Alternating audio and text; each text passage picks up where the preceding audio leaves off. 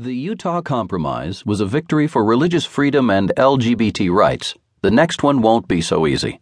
By Naomi Shavin, from the New Republic, March thirteenth, two thousand fifteen.